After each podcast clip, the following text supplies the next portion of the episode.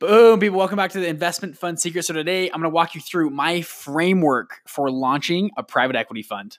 I've spent the last three years learning from some of the most ingenious fund managers around. And now I've decided to take the plunge and start my own fund.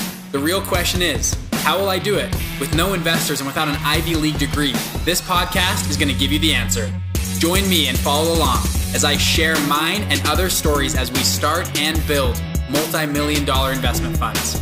I'm Bridger Pennington, and this is Investment Fund Secrets. Hey, welcome back to Investment Fund Secrets. So, today we're going to talk about first off, can you actually start a private equity fund? And if so, what is the framework to do it? So, today I'm going to walk you through my framework for launching specifically a private equity fund, but funds in general. And a little bit of background I've told you guys before, my dad currently runs a $20.1 billion dollar billion with a B billion billion uh, like Trump billion dollar fund. My brother, uh, chief compliance officer at a two hundred fifty million dollar fund, and I've started a fund two years ago that I run right now. So our, I mean, I'm in the fund space, right? We we talk, we have tons of students, tons of people that are running funds, starting funds, and I get this question asked a lot, right? How do I actually launch and start a fund? So I've developed a framework that I've you know ran through a lot of different models, and I feel like it's it's pretty good of how to actually launch a fund. I recently actually was just on Google. I, I Googled how to start a private equity fund. I want to see what popped up. And a few different things comes up. So I, I click on Investopedia. I actually like Investopedia, a lot of great stuff, but this article is a little bit weak. Um, it's essentially just said, uh, write up a business plan, uh, find some money, and then hire a bunch of lawyers, and you're good to go. That's like literally what it said. Like it didn't go into details about your business plan. Like what do you got to have in there? What types of investors? What types of? Lawyers? I mean, it was just very bland, very to the point. You could tell the just the blog article writer on there obviously hasn't really tried to launch a fund before, right? Same with um, I read the Motley Fool. I've used this quote before, but and here a lot of these these people online tell they love to tell you how hard it is to start a fund when they've actually never even tried to do it. So the Motley Fool, he says, this whoever this little blog writer is, he goes, the startup costs are too high, the regulation too complex. The reality of raising the millions of dollars you'll need is just way too difficult. Impossible? No, but highly, highly unlikely. In my view, the easiest way to play private equities for everyday investors is to model your investing on someone like Warren Buffett. Don't speculate, don't trade. That's what he tells you to do. That's his that's his big revelation on his article of how to start a private equity fund. So thank you, Motley Fool. So I just want to take blog article writers that sit in some office and write up content all day. I just want to squeeze them by the neck and just say like, man, you guys don't know what you're talking about. Um, yes, I do agree though. Starting a fund is not an easy thing. A previous episode I talked about like it's it's not easy, right? Um, so I I before we dive into my framework of of how I've launched my fund, how my dad launched his fund, and other funds I've seen launch. Um, like people uh, love to tell you how impossible it is to start a fund because they think in their mind like, oh, you're to try to compete against Blackstone or Apollo or KKR. Like, good luck. And it's like, no, like if we were to start a, a tech company together, we're not to go directly compete against Apple and Facebook and Amazon. Like, obviously not. I'm not to try to build a new Amazon. Amazon's already crushing it, right? I'm to come out with a, a new software called Speechify, right? I met the I met the CEO of Speechify a few weeks ago, right? Awesome software. It scans documents and you can it's like PDFs that will read people that have dyslexia. Right? Really cool product, right? Really needed space. There are hundreds of tech companies that get started and launch and do very successful every year. But people go, "Oh, no, you can never start a tech company, right? You you can't compete against Apple." It's like, "I'm not competing against Apple, right? That's how we are. We're not competing against KKR. I'm not competing against Blackstone, okay? We are going to go in and find our niche in the in the book Innovator's Dilemma, fantastic book by, Clayton Christensen, and he just passed away a few weeks ago. So um, thoughts and prayers to his family. But in this book, he talks about there are category kings that are like these big elephants, right? You have Amazon or KKR or Apollo, and they're hard to move and change because there's so many checks and balances and different managers and management structures. And we entrepreneurs are like mice that can run around their feet and find lots of deals and niches that they would miss because they can't see them just because they're too big. For example, so my dad runs a $20 billion fund, right? They have to deploy capital, right? Their their job is to take investor money and deploy it and invest it. If they're sitting on capital, things aren't going well. So they have minimums for their deals. Um, for example, they won't do a deal. Now, don't quote me on this, but for example, right? This is an example. They can't do a deal under $25 million in one of their funds because it just economies of scale. Like we can't play in this realm of doing deals less than $25 million. In their multifamily fund, they can't do deals less than 200 units, 200 doors. Guess what that gives us? Us entrepreneurs have, there's a market there. These funds are too big. They have to deploy too much capital. So there's a space for deals that are $12 million size deals and 150 unit buildings. These big funds, like my dad's fund, they won't touch them, even if it's a good deal, because they have minimum requirements to deploy capital. They can't chase a bunch of small deals. So that leaves room for us entrepreneurs to move in to a space. Now, I have other episodes that talk about finding your niche, um, like red ocean, blue ocean analytics. I'm not going to dive into today, but I want to just break down that false belief if it's not impossible to start a fund. Hundreds of funds are started every year that do very well, that find these niches that these big elephants, Blackstone, Apollo, KKR, can't get into. Okay, so now I want to right now transition to what is my framework. So, what I've tried to do is take a really complex subject of starting a private equity fund and put it into a few simple steps to do this. So, I put this into four steps and I'm going to expand on each one uh, right now. So, when I'm talking to people about how to start a fund, most, I would say 95% of fund managers tell me, Bridger, if you're going to start a fund, if you're not from Wall Street, if you didn't go to Harvard, you got to find, even if you did go to Harvard actually, you got to find an incredible deal first. Before you do anything else, go shop deals, go shop the market. I don't care if you're going to do a fund or a syndicate, finding good deals is the first step that I've been told by and I would agree by 95% of fund managers, go find incredible deals. If you want to get in the private equity space, go find companies that you want to buy. For example, I met a guy a few weeks ago he his whole strategy, he's going to buy uh, funeral homes. He says I can buy funeral homes at way cheaper mom and pop funeral homes. I'm going to buy them up, and if I group them together, I can sell them in the market. And I'm seeing deals being traded on the markets for twice as much as what I can buy them, just face value from mom and pop shops. She's like, I'm going around the country and I'm literally sending letters, flying around the country to mom and pop shops, offering them cash. And I, he's like, I don't have the money yet. I'm just offering to see if the deal's available right? Finding the deal. Okay. So, fi- seriously, step one, find the deal. Number two is wireframe out how everyone is gonna make money, right? What's your, I've talked about some previous episodes, what's your waterfalls look like? What's your capital stack on this?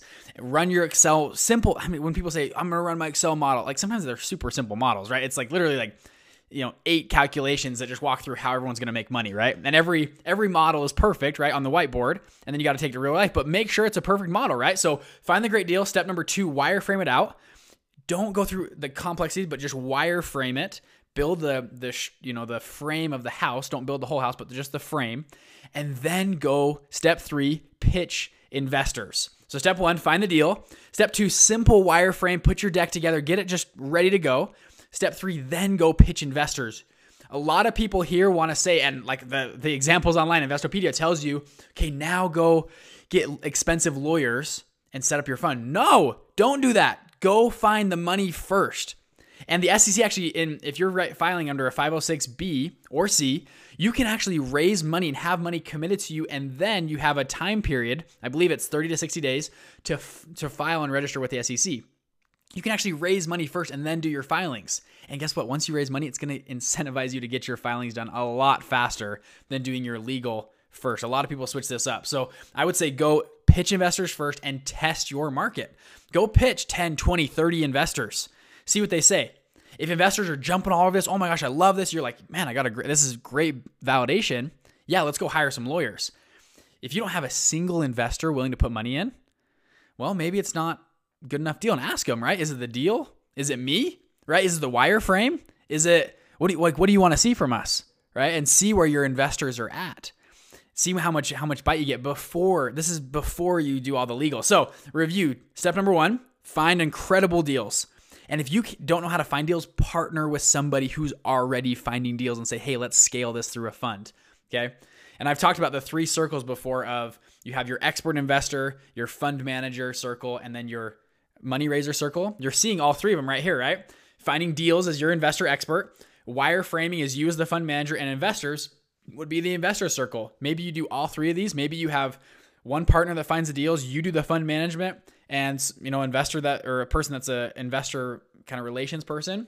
However you want to partner, this these are the steps you need to to figure out. And people funds are a buzzword, right? If you say funds, they're People get attracted to you. So, anyways, step one deals, two wireframe, three pitch investors, and then four do the legal work. Okay. Hire, find lawyers. And now this is where I see a split of a lot of different funds and how people launch funds. I've talked about some previous episodes, but a great way to launch a fund is to actually do a few syndicate deals first. So if you're doing private equity specifically, go buy a business first. Figure out your asset class, right? If you're doing funeral homes, right? Go buy just get a syndicate deal together, get a simple LLC together, right? Your legal costs are way way more simple. Simple LLC together. Investors put money in, you retain 15% for setting up the deal. 85% is available for investors pro rata how much money they put in. They put money in and you go buy that those one or two funeral homes and sell them on the public markets, right? See if you can if you can simplify your investment strategy so you don't have to do a huge fund first it'll give you a tracker. And guess what you do? You restart this whole cycle. So you do deals, wireframe investors legal, and then you buy the deal. And you do the deal, and then once it's done, you restart. You find another good deal. You wireframe it out. You do investors. You rehire the lawyers, and you do it again. This is the the cycle of the syndicate. Once you've done a few syndicate deals, this is how my first fund was done. I did a syndicate deal, my first fund. It went really well. And we said, okay, let's now scale this in a fund. So you do the same thing. I found another great deal. We found actually we've already done a few of these deals, right? We wireframed out the fund this time. We found investors for the fund, and then we did legal for the fund.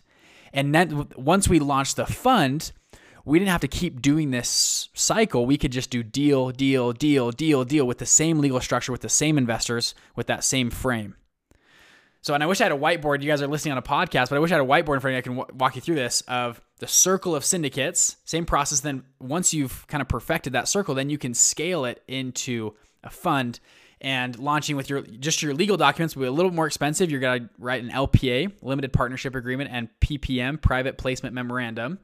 You have those two documents, the Bible, and that will enable you to do not just one deal at a time, but you know, 5, 10, 20, 30 deals at a time and pull them all together into a pool of a fund.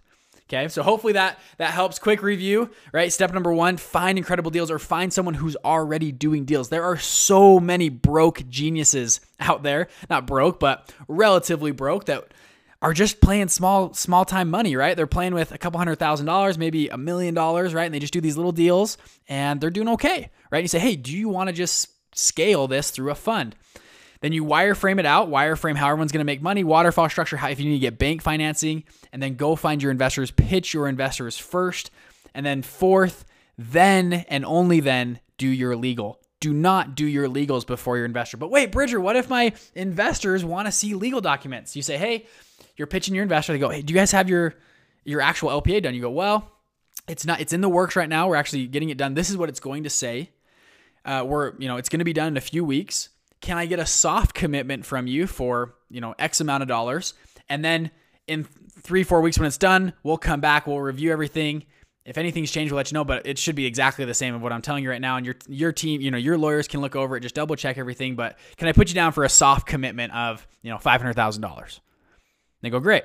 Get a soft commitment from them, and then move on to your legal and come back and, and just, you know, ink the ink the documents and you're good to go right get soft commitments because i've seen way too many funds who get hung up on the legal the cost of the legal and bridger what's the cost of legal an average lp and ppm is going to cost you 30 to 50 grand to get set up now i did a lot cheaper i my method was I found existing just templates. I edited the templates as much as I could. I took them to a lawyer and I said, "Hey, can you just proofread these and make sure they're ready to go?" And they did it for a lot less than that. They did, you know, around $5,000 what I paid for my legal documents for my first set. Now, a syndicate deal, a little bit different. If you don't know what the difference between a fund and a syndicate is, I have actually a previous episode on it. But um, syndicate deals, you set up a simple LLC and operating agreement. And a lawyer can do that for you for less than maybe a, a thousand bucks, depending on how complex it is, maybe a little bit more, but not that crazy, right? That's why I recommend doing syndicates a lot earlier. But I would avoid all of that. A lot of entrepreneurs, a lot of people like us get hung up on the legal part first.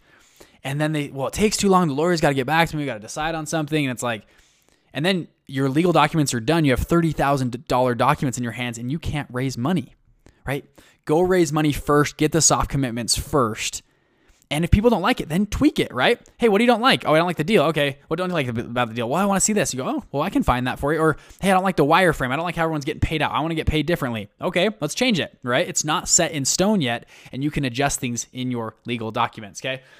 And so this sounds like a simple framework. I've tried to simplify this from talking to a lot of people that started funds, helping people start funds, bring this down to a simple framework of step number one, deals, two, wireframe, three, investors, and four, four, and that order, legal at the end. And then I guess step number five would be actually doing the deal, right? Getting into the deal. Hopefully that helps you guys. Don't tell yourself it's impossible to start a fund. Hundreds of funds are started every year by regular people like you and me. Yes, there's also people that are amazing fund managers, but also regular people like you and me. You guys can do this. Um, hit me up on Instagram if you guys have any questions or want to connect. That's usually the place I check the most. Um, so it's Bridger underscore Penny if you want to reach out. Peace. Bye. Hey guys, wasn't that awesome? Hey, if you want to learn more about funds, how to get going, how to get started, we did something cool. I put together what I call a mini vault, and we recorded a ton of training videos and resources to help you launch a fund. In addition to that, I gave you my favorite pitch deck that I used for a fund previously. I also give you a step by step guide of how to go through and launch your fund. Additionally, you once you get into our mini vault group, you are put into our private Facebook group, and guess what? I go live in there once a week to answer your questions specifically about the fund, and you get to interact with other fund managers from around the country and around the world. So if you're interested, go to www.investmentfundsecrets.com. You can hop in and join the group, join the private members group, get the resources, download the PDFs, and I would love to see you in there. Love you guys. Peace.